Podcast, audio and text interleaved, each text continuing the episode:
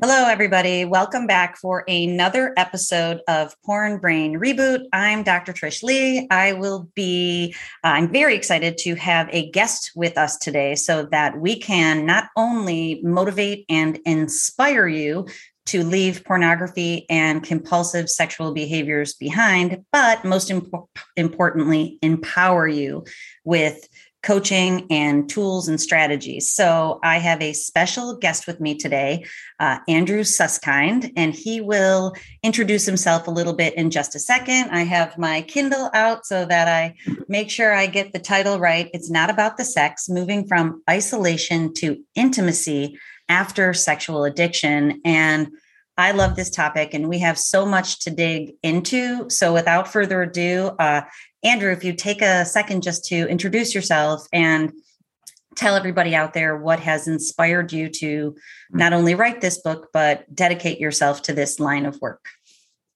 Thanks so much, Trish. Thank you for inviting me to be with you today. And I am calling in from Los Angeles this morning, actually, Santa Monica, for those of you who know the difference.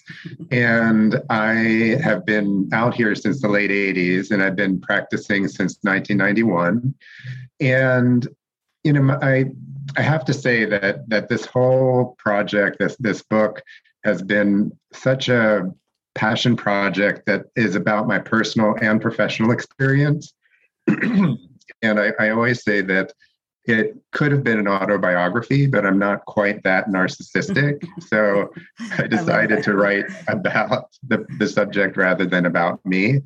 And I'm just so glad to talk with you today, Gus. There's so much to cover, and there's so many people still suffering out there. And that's what we're here for is to help them hopefully have some tools and strategies to to move through and beyond their compulsive sexual behaviors.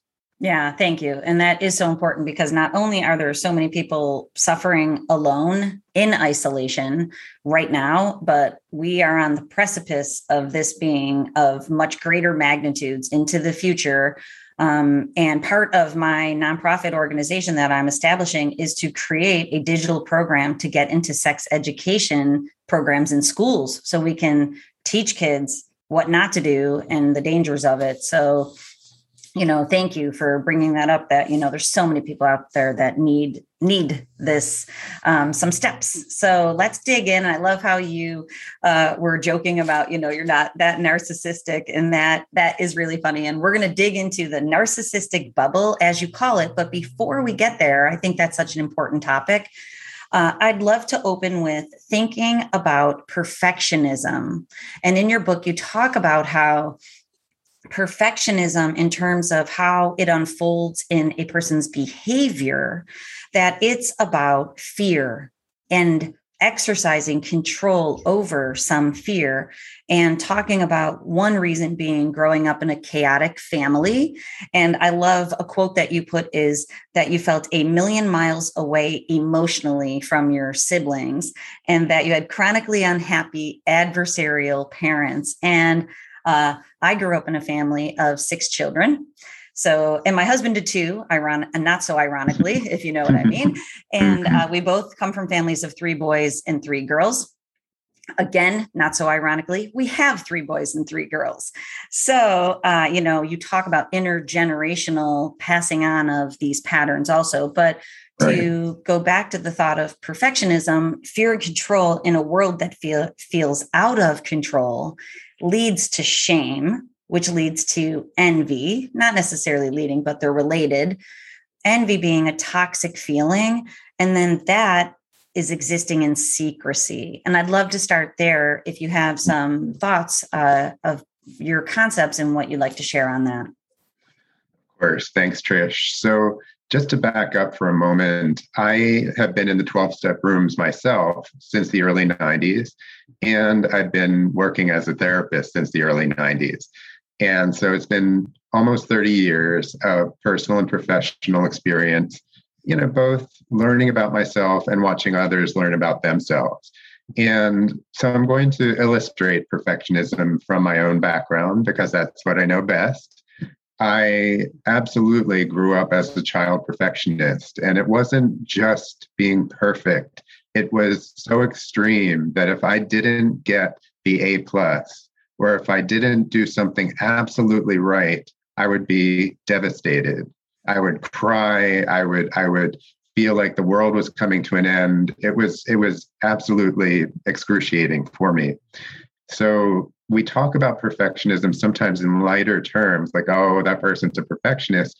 But we're really talking about deep suffering. And you're right. It, it really stemmed for me from growing up in a family, a, a family that was quite turbulent, a family that just didn't know how to love one another. I always say that underneath it all, we did love one another. We just had no clue how to love one another.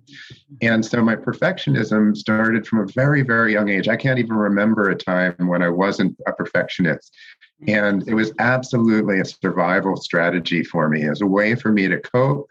It was a way for me to try and navigate the the, the pain that I was surrounded by in, in my home. And so, how that relates to my own compulsive sexual behavior is, is really interesting because as a kid, I was very rule bound. I, I, played by the rules. I did everything very, very closely to what I was told to do. I was well behaved. I was really careful about what I did and did not do or say. And what's interesting is there was a part of me underneath of all of that that was really wanting to be imperfect mm-hmm. and to break the rules. And that was for me where the compulsive sexual behavior came into fruition mm-hmm. because it was we could think of it as the shadow part of us or we could think about it as the light part of us but but either way we're we're talking about how can we be fully ourselves and part of being fully myself was actually being a rule breaker and it wasn't the safest way to do it at the time. There was some danger involved, there was some um, suffering involved for sure, and a lot of loneliness and a lot of uh, hollowness around it. But what, what it did do is it allowed me to explore different parts of myself.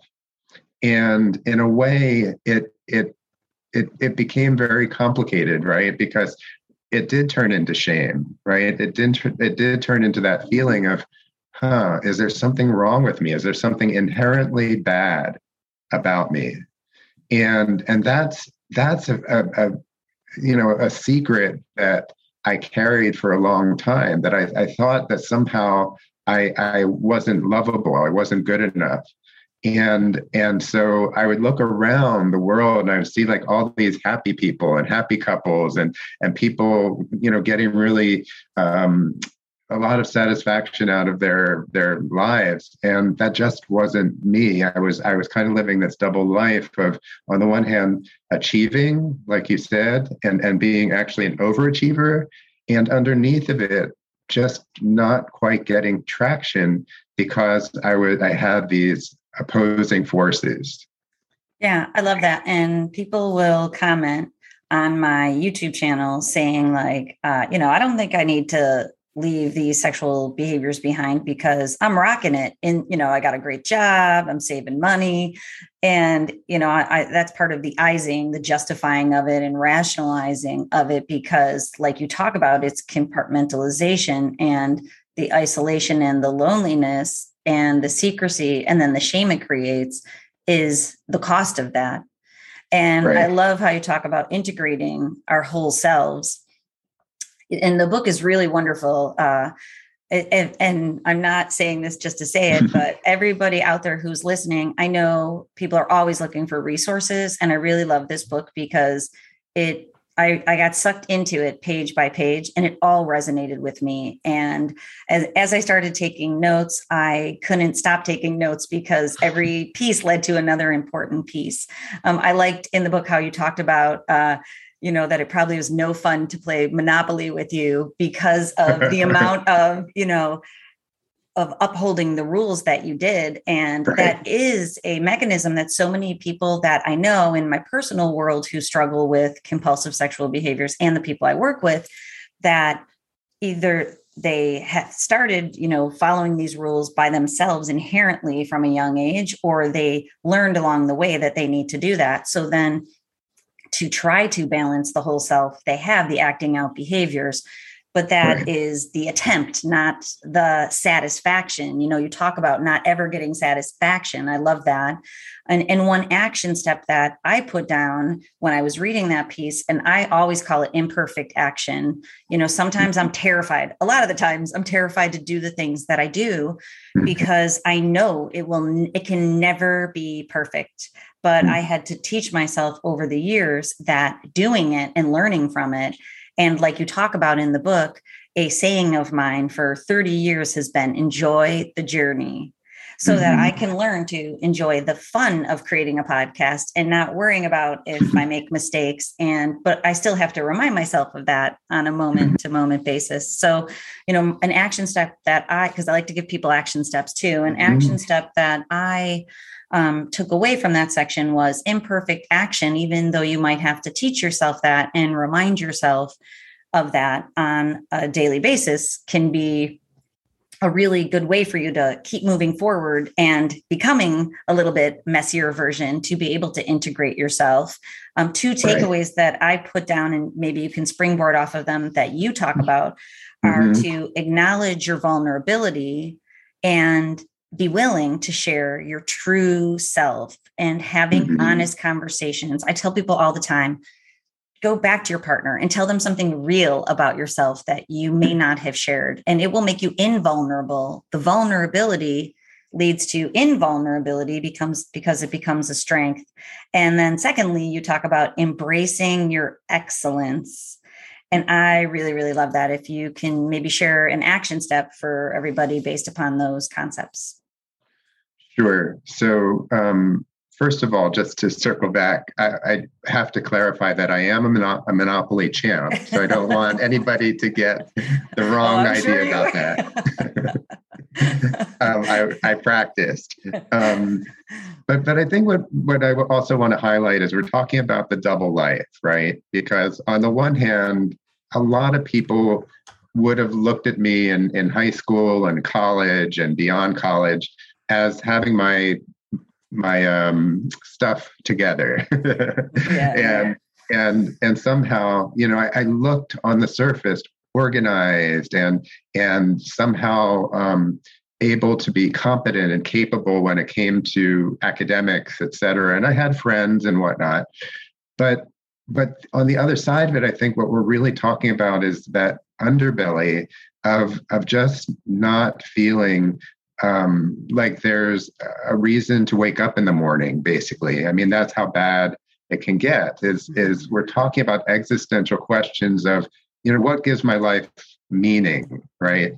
And and i, I say all of that because I, I believe that that's an action step for sure which is asking those big existential questions with re- emotionally reliable people in your life and being able to ask yourself what what is it that would really give you a reason to wake up every morning? And and and what would be one small thing that would make the biggest difference right? Mm-hmm. so that that's just going in that direction for a moment. I think there is something so important here about purpose and meaning.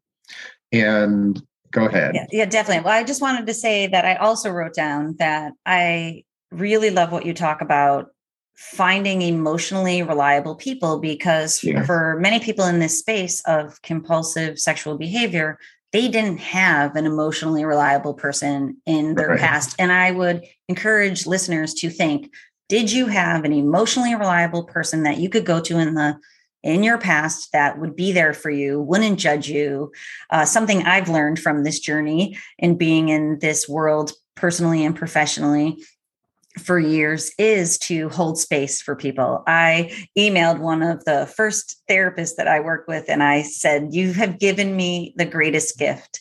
You held space for me and you taught me how to hold space for other people. Like that gift is the gift that keeps on giving.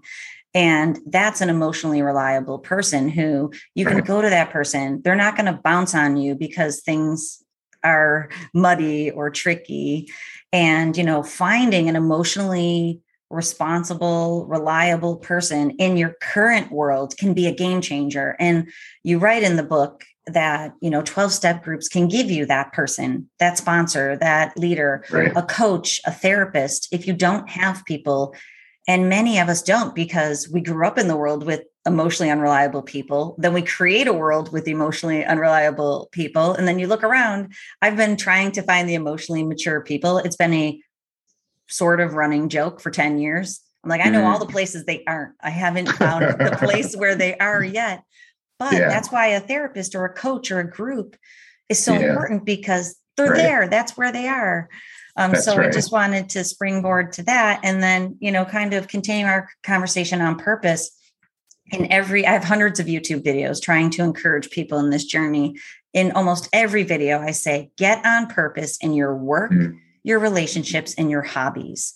Mm-hmm. Nothing more powerful than purpose in the present and the future. And you say this in the book, which again, mm-hmm. you know, I felt like I was you know reading my own writing type of thing mm-hmm. that that can be integrated with your past it can exist alongside of your past is what you say and that i like to think that we can learn from the past integrate it and resolve it and not necessarily need to go back there so often because so many right. people keep going back and when i work with them i'm like go back there to learn from it and integrate it, unlock neuro rigidity. And we'll talk about mm-hmm. neurological regulation in a bit, but unlock that neuro rigidity that gets created by trauma and move into the future with purpose. Um, did you want to share something else about purpose? Um, there's so much to say about it. yeah, exactly. How much time do we have? that people exactly, listen, right? right, right what what I want to whittle it down to, just on a personal note, is it it it does boil down to love. It boils down to relationships, and one of the, my beliefs is that everyone who is in some kind of compulsive sexual pattern, if we scratch the surface, underneath it is going to be a desire to feel lovable and loved. And and so it's not everything right? But it's it's the heart of what we're talking about today. And and so i i feel that it's i'm always a work in progress and that receiving love i'm better at giving love than receiving love like many of us but i'm receiving love is a lifelong challenge and a lifelong healing. And and you're right. The whole idea of emotionally reliable people, it really comes from my own experience. I, I was lucky enough to have uh, an unconditionally loving grandmother, mm-hmm, mm-hmm. and my grandmother was amazing because she was the touchstone for me in the midst of every storm. And and so I, I, was lucky enough to have that person. And for those who can go back in their childhoods and remember someone doesn't have to be more than one or two people but someone who was there for them unconditionally and and fully that's the template for love mm-hmm. right i carry my grandmother with me every single day even though she's been gone for 23 years she's with me all the time and it's the heart of this book actually but if we don't have that person, that's okay too, because like you said, it can start with finding the best therapist you can possibly see, mm-hmm. finding the best coach, the best sponsor, um, group therapy, you know, uh, surrounding yourself, whether yeah, as many resources as possible. Many, many I, I, know from my, for me, it's interesting because, you know, I'm an educated person. I'm smart. I'm just inherently smart, but I uh-huh. didn't even my point about that is and and I know many people out there are going to res hopefully I think will resonate with this idea. I didn't really realize any of this until about 10 years ago. Right. And the point being is like my home my family felt loving ish, but it's all I knew. But when I discovered these patterns, my parents still can't tell me they love me. I told my dad I love him last night. It was his 81st birthday. He told me mm. thank you. Yeah. And you know, and and like I can count on one hand how many times they've and been able to say that to me, but that's their capacity. Right. And I I yeah. Don't hold anything. That's the intergenerational piece. I don't hold anything right. against that.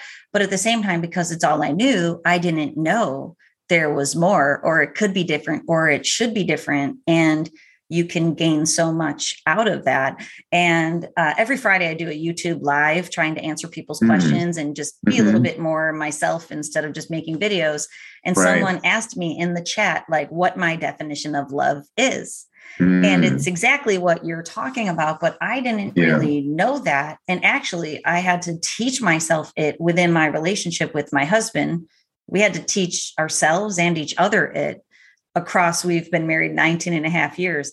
And it's a pretty mm-hmm. new part of our journey, honestly. Like, and that mm-hmm. my answer was that, you know, you can be there for that person, not have to take on all their emotions when they're upset, not have to mm-hmm. solve all of it for them mm-hmm. with all the shouldas and couldas and wouldas that you talk about in the book too. Uh, and this way, just being able to be there and be able to handle difficult emotions and be that space, you know. So I didn't even know that was something I could have had as a child because right. I didn't really have anybody in the difficult times in my life. There wasn't anybody who could be there for me. I think they wanted to, some of them, but just mm-hmm. didn't know how to. So I think, you know, finding a person, if I would have known how important it was to go find somebody earlier, I would have done it. Find a therapist, find a group, right. find a coach. And, you know, even I've been on a personal development journey, but one that's more, you know, through books and taking programs sure. in that. But then when I found mentors, it was a game changer in my life. People who could reflect back yeah. to me and you know so i think that's a really interesting piece. Um, yeah, and there's will, different oh, yeah, i just wanted to add that yeah, there's, sure. there's so many different flavors of love right? And i've always been a heat-seeking missile. From the time i was a kid i would i would get adopted by different families in the neighborhood. And and and and yet what what was so sad about that in some ways is that it was longings inside of me that were just so hungry for warmth and for acceptance. And and i found it. I was i was really fortunate. But but i i i want to remind our, our listeners that you know we're, we're really talking about the core of human existence. We're biologically wired for connection. We didn't know that that long ago mm-hmm. right? But now we know we're biologically wired for connection. So really what we're talking about is that that birthright of of finding our people. A, a friend of mine says there's your people and there's the rest of the world, and it's your job to find your people. Exactly. And I love what you said too, because I tell people this and I feel this way is that you don't need a million people. You just yeah. need a few because people will write to me. I'm never going to find people. You know, there's 50,000 women in my city and, and 100,000 men. I'm like, what does that have to do with anything? All you need is one all you need is one person. You need two yeah. two people you know if you're lucky. Uh, my husband always says that his father would say you know if you could find one good friend that lasts across a lifetime you're doing great. And you know i feel that way. I feel that way too. And you know it's an interesting concept. I love that i have a big ampersand hanging in my house to the and mm. symbol because yeah. connection is so important. And you know i'm aware of that but i like to see that symbol. And I love what you said too. If you, I don't know if you've seen the movie Moulin Rouge. It's uh-huh. an older movie. It's a great movie, but in the there, the one line is that the the greatest uh, thing in life is to be loved and to love in return. And I've always really loved that line because that is the you know the secret sauce to a happy life. Yeah, and to sustainable recovery, right? I think I think what what sometimes gets muddied in the conversations is that there's so many ideas about what helps people um, have sustainable, satisfying recovery, whatever that recovery might be, whether it's addiction recovery, trauma recovery, grief recovery. But but what really counts is how how do you have love around you and how do you have relationships that can sustain you yeah, that's an awesome point where I half joke that every person should be in recovery. You know, recovery has a negative stigma. And on National Recovery Day, I made a video saying, like, if if you're not in recovery, you are missing out. Recovery is recovering your authentic self. That is the the job of being alive. So uh, let's get busy in recovery and thank you for retuning me into you know that it's an important relationships and that connection and that ampersand that and symbol is vital for sustainable long-term recovery because you know people will reach out and say you know i'm able to get this far 10 days 40 days 70 days, but I'm not able to go past that. You know, I don't know why. And there's pieces that are missing. And this is one of them. If you can't establish that purpose and that connection, then you can stay away for an amount of time, but you can't anchor into the things that are necessary for sustainable recovery. Right. If it's okay, we if we can pivot into um, the narcissistic bubble is the way that you refer to it, and I really love this conceptualization of it. And uh, just to kind of frame where my thoughts are in the book, you talk about being consumed with sexual obsessions so seeking out immediate self gratification and mm-hmm. as a again as a tool that's necessary to feel okay and to feel safe um, but that it's self-centeredness and that it's not other centeredness and that's something that people can benefit from learning about unconditional love and being able to do that and one point you talk about in the book which I adore, is the idea that you can start practicing this with pets. And, you know, it's, it's such a great action step for people because it is hard to say to a person, I love you, and hear thank you, not hear I love you too, when that's all you want to hear is I love you too. Mm-hmm. And so that's risky. And the fear of rejection is big and real for people. And I'm acutely aware of that. But my dog Chewbacca, when I walk in and he is just thrilled to see me no matter what mood I'm in and no matter what I did to him yesterday. Uh-huh. I'm able to love him. He's able to love me back. So if you could mm-hmm. speak about the narcissistic bubble that is unintentionally created, which mm-hmm. is an mm-hmm. attempt to feel better at all costs, is what you write mm-hmm. in the mm-hmm. book. If you could mm-hmm. share a little about that, I'd really appreciate it. Of course. So narcissism often gets talked about in very widespread and kind of misunderstood ways. It's and popularized, I think, which is really why been. I think your insight's amazing on it, which is thank you for starting with that because that's why I would like you to share. Of course. And and and so what what I'm really talking about is what happens to the brain, which and as you know, Trish, the, the brain gets hijacked.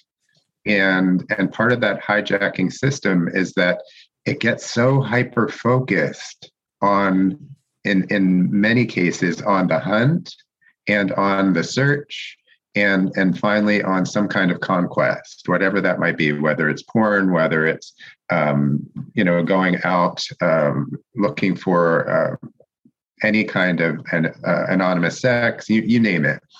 And and so it it's interesting because my recollection and it's been a while since I was in the bubble, but my recollection is that it's almost like if you can imagine this plastic bubble that gets formed around me, and I can see everything out there, but people can't really see me. I'm feeling profoundly isolated, but I'm also hyper focused on on on getting something right i'm i'm in that that kind of search mode and so it becomes so obsessive and, of course, so compulsive that um, nothing else matters, right? That it's generally a 24 7 kind of, um, of search where my mind is always in that direction. It, it's an experience of this is my priority. Nothing else really counts. I'll, I'll go through the motions, but this is what I really want to be focusing on. And all the while in the bubble, there's that feeling of, of, of secrecy and shame and feeling like um, there's something terribly, terribly wrong with me.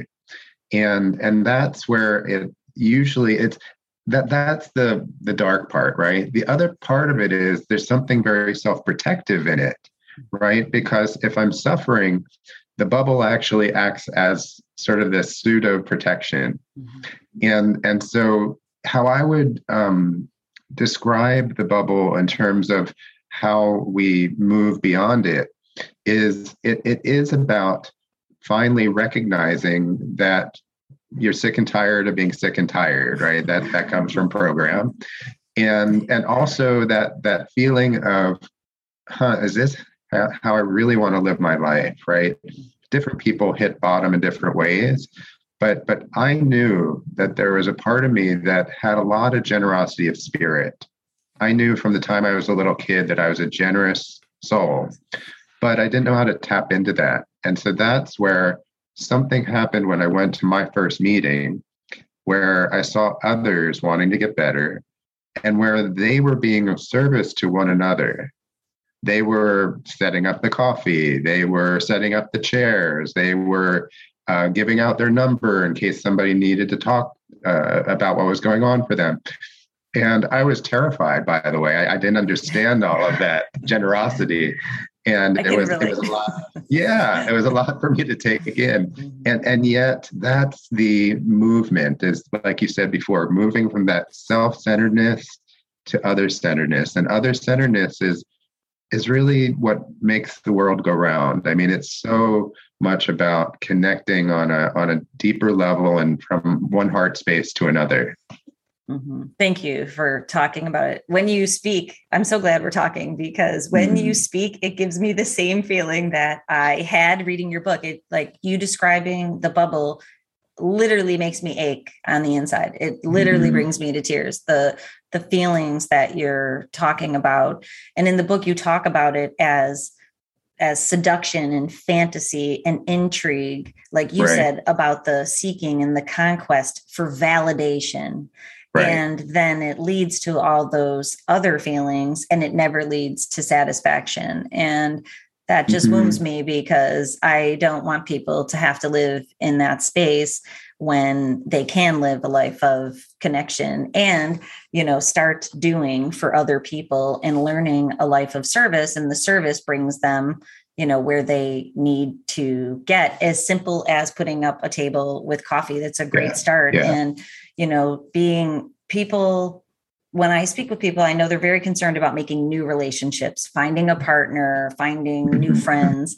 And a way to be of service in the here and the now is being a kinder friend to the friends you have and serving them in small ways. And I have to try to do this honestly still because I'm naturally service is probably one of the lower things in my uh I do it in my own right, I guess, but you know, being able to to do that for other people so that I can stay in the place where I feel good about what I'm doing. So I really appreciate you talking um, about that. And in the book, too, you talk about specialness and talking about, you know, looking for the fantasy. It becomes this is the narcissistic piece is that it's looking for a special partner or being able being needed to be seen and heard and respected in the right way you know i think mm-hmm. a lot of these qualities if people don't know what narcissism is these are the qualities that you you speak about entitlement and getting what you want when you want it in toddler-esque fashion is a really cool way that you put it and mm-hmm. lacking empathy and we know from addiction recovery that growth of empathy is important and people ask me all the time how do i know that I'm getting better at recovery? How do I know I'm moving forward? These are some of those key indicators that you don't need to get what you want immediately, that self gratification to be able to feel okay. You're able to delay that gratification and you're mm-hmm. able to, uh, you know, go out of your way to empathize with what the people in your world are feeling. Um, one thing that I just wanted to um, call attention to, and then we can move on to neuroregulation so we don't run mm. out of mm. time. Is that sure. how the how these tendencies, these narcissistic tendencies, lead to dynamics in relationships that can really throw people off in terms of codependency. And in the book, mm-hmm. you talk about, and I think it's very important for people who don't know about this concept of the distancer and the pursuer, mm-hmm. and how one partner becomes the distancer. Uh, many times it's the partner who does have compulsive uh, sexual behaviors. They're distancing themselves again as a protective mechanism, and that that makes a codependent partner who's perfectly suited for that person to mm-hmm. become the pursuer in terms of making sure that person's needs are met or you know that's the role that they fulfill and they feel good about it and then yes those roles can kind of swap back and forth in the book you talk about and I say this, you know, do more giving than than taking. It's an easy concept, an easy action step, especially if you're in a partnership. do more giving than taking and pursue your partner pursue people in your life don't have don't distance yourself from them and make them pursue pursue you and um, i don't know if you have a thought on that and then we can move on to neuroregulation so we don't don't miss out sure so the the only thought I, I, would add is is back to the idea of pets mm-hmm. because um, i'm a dog lover and i had an amazing dog when i grew up and i have an amazing dog now and they are truly our teachers because their form of love doesn't even compare to the way humans express love. And I'm going to get even more simple for a moment. If you have a plant that you water every day or every few days, that could be a beginning of giving and being generous to something alive, even if you don't think you have a green thumb. And so it, it can come in so many shapes and forms, but you're right. There's something about that experience of knowing that we have something to offer and to putting our best foot forward rather than waiting, rather than um, somehow um, getting into a pattern of, of wanting, wanting, wanting, ra- rather than giving, giving, giving. And, yeah. and in my experience, the, the giving is truly the the healer and part of long-term recovery yeah. My husband we have tons of plants around here. He he has a green thumb. We have they're beautiful. He keeps them. He waters he piddles as he calls it. You know he gets up uh-huh. he waters everything. And then one time he told me you know you should get some plants and you know keep them alive. I'm like dude i have six kids. We have two dogs two cats and you, I keep you alive, and you keep the plants alive. I am keeping those plants alive every time that's you come right. home and there's dinner. that's my role in keeping the plants alive. But uh, sure. you know, it's it's he loves it, and it's really fulfilling for him to see all these plants. I actually have an herb garden. I started keeping an herb garden after that because I like to cook. So this way, mm-hmm. I have fresh herbs, and it's very validating when they're there for me, and I know I've grown them, and then I make delicious food out of them, which is really fun. So I have have dabbled there. Um, okay, so if we can shift gears and move into thinking about neurological regulation and dysregulation, and mm-hmm. as that plays out in self regulation, which then mm-hmm. plays out in a person's ability to regulate themselves and not need to go to something, whether that be sex or alcohol or drugs or love, you know, need to go to something else to keep them in the middle. I talk about it as being in the middle. And before yeah. I wax and wane about, about that, I'd love for you to share kind of your thoughts on reclaiming regulation as you as you talk about it. Sure. So I also want to clarify in in this vein that when we're talking about regulating the nervous system, we're talking about trauma. We're talking about events in our past that were too much to process at the time and get stored and and we don't have time to go into all of the details but but they get stored and and so addiction and compulsion in my opinion is inseparable from the nervous system and from trauma yep, right? I call too. it yeah right. And I, I i also call it brokenheartedness um, because it's something that each and every one of us has and each and every one of us is healing from. And so in a nutshell the idea of what you're talking about um, i sometimes call it the zone when we feel most calm peaceful and grounded when we feel most resourceful most resilient most regulated and maybe even buoyant if we're lucky and that's obviously where we want to live most of the time. But then life comes along and something happens and it, it bumps us out of that zone. And oftentimes, for instance, let's say I get in a fight with a, a, an old friend, we have a, a conflict of some type. Chances are it looks like it's about a present tense argument, but there's something rooted in that argument, maybe I'm afraid that he's going to abandon me. Maybe I'm afraid he's going to rage at me. you know there's all kinds of things that can happen underneath and and that's the part that's important to take note of is that we're, we're talking about present tense dysregulations um, and let me just say briefly that we can upregulate into things like panic and rage and we can downregulate into things like depression disconnection shutting down that kind of thing and either way, it's actually an opportunity for the nervous system to recalibrate because something has happened that is, is in the moment pushing us or bumping us into that dysregulation. And the goal, of course, is how can we find our way back to that regulated state, that regulated, resourceful, resilient state more efficiently? It's a much more complex answer. But what I will say is we've learned so much about somatic psychology these last 10, 15, 20 years.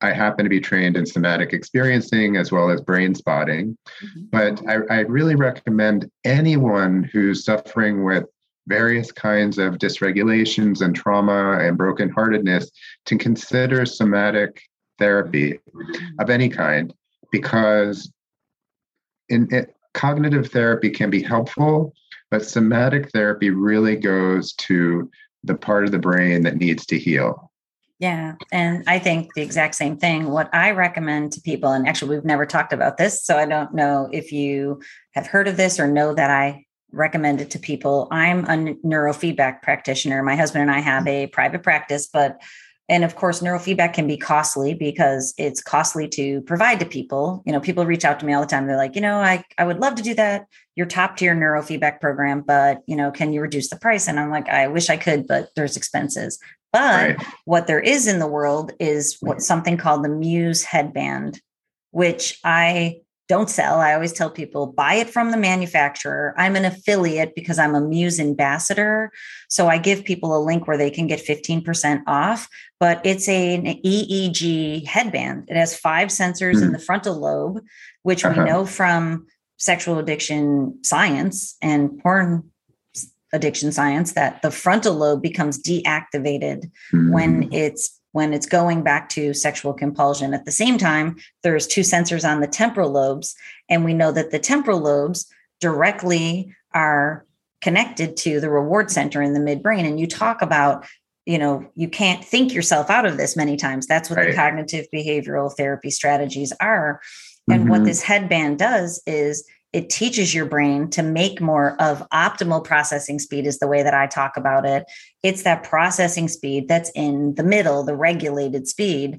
And I talk mm-hmm. about it as a pendulum, like you're talking right. about upregulation right. and downregulation. Uh-huh. If you're feeling anxious, that's upregulation and uptick if you're feeling overwhelmed is the way i talk about it mm-hmm. then or depression it's a downregulation or mm-hmm. pendulum swings in the opposite and what this headband does is if you use it consistently and frequently it will teach your brain to make more of that speed in the middle which mm. then allows a person to be able to use the strategies that they need to be able to to be able ultimately to be successful and this way, and in the book, to bring it back to the book, because reading this again gave me one of those pains in my soul.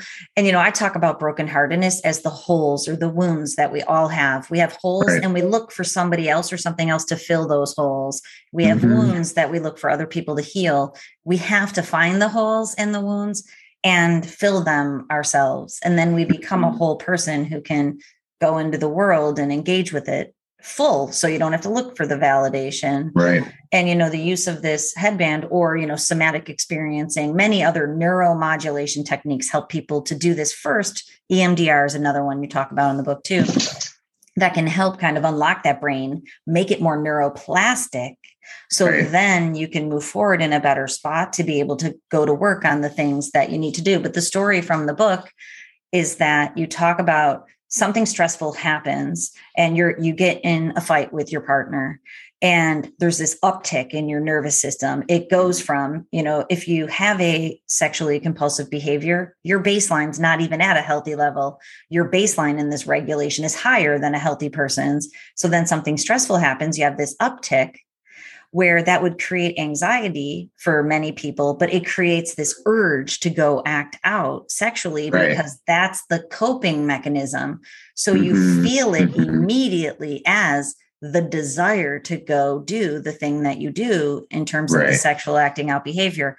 Many people don't know that. And that's what I really liked about you mm-hmm. pointing that out in the book especially mm-hmm. at the mm-hmm. beginning stages of recovery, they think it's a libido or a sexual mm-hmm. desire. It's actually mm-hmm. the cry for regulation. Yeah. And so I describe it that way. And that's what saddens me on the inside is that there's so many people who and something comes at them, a stressor that they can handle if they if they can bring themselves back to this regulated state they can handle that stressor and move towards it and move through it to resolve it instead of escaping and running away from it. Right. In the meantime, getting that pendulum swinging in their brain again of up regulation uh-huh. and down regulation. So I thought that story was a really powerful one that, you know, people likely will um, resonate with. And mm-hmm. I want mm-hmm. people to know there are techniques out there. And yes. the headband that I t- that I encourage people to purchase ends mm. up being $212.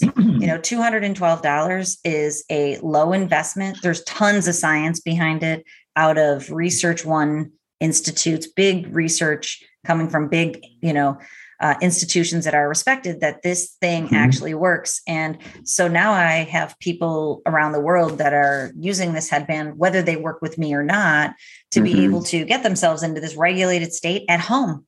It, you know, they can do it at home with a low investment. So, you know, I think our thinking is alike there that this going to a neuromodulation technique before you have to try to, you know, use strategies can be a really powerful um, right.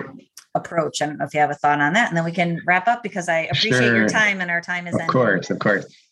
Um, yeah, I, it's interesting. I, I I feel that we're learning so much all the time. And yet, as much as we know, we really don't know. We're on a steep learning curve around addictions and compulsive behaviors. And, and it's exciting that we've learned so much in, in the 30 years that I've been in, in the field. But um, I think that that sometimes does take some trial and error. There's not a cookie cutter answer for every single person.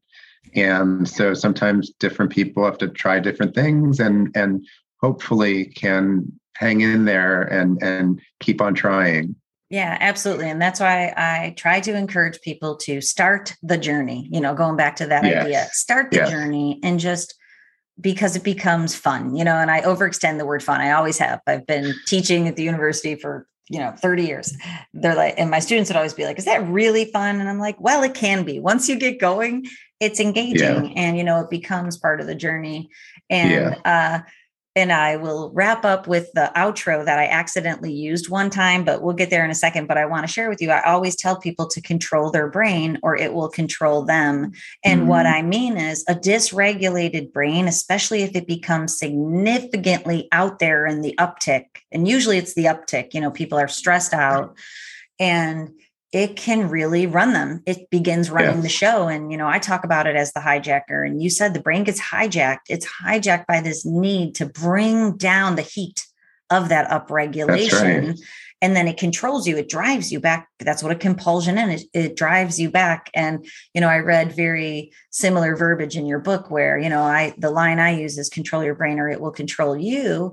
Yeah. And the controlling of the brain is getting back to a regulated state and then being able to stay there. And you say that reclaim your regulation, that it's an imbalance in your brain. We know that from the science, an imbalanced use of electrical energy and of neurotransmitters. So right. when you decide to enter into recovery, you're really reclaiming your regulation and then you're holding right. on tight to it for the rest of your life. And people ask me all the time, like, you know, am I going to have to stay away from my sexual behaviors? Am I going to have to think about them and worry about them and stay away from them forever? And my answer to that is you have to remain vigilant, but the vigilance is making sure you stay regulated and reclaiming your right. regulation and then making sure that's a priority because you talk about relapse is much more likely when you, the more dysregulated And, you hmm. know, in the business, it's hungry, angry, lonely, and tired are four real,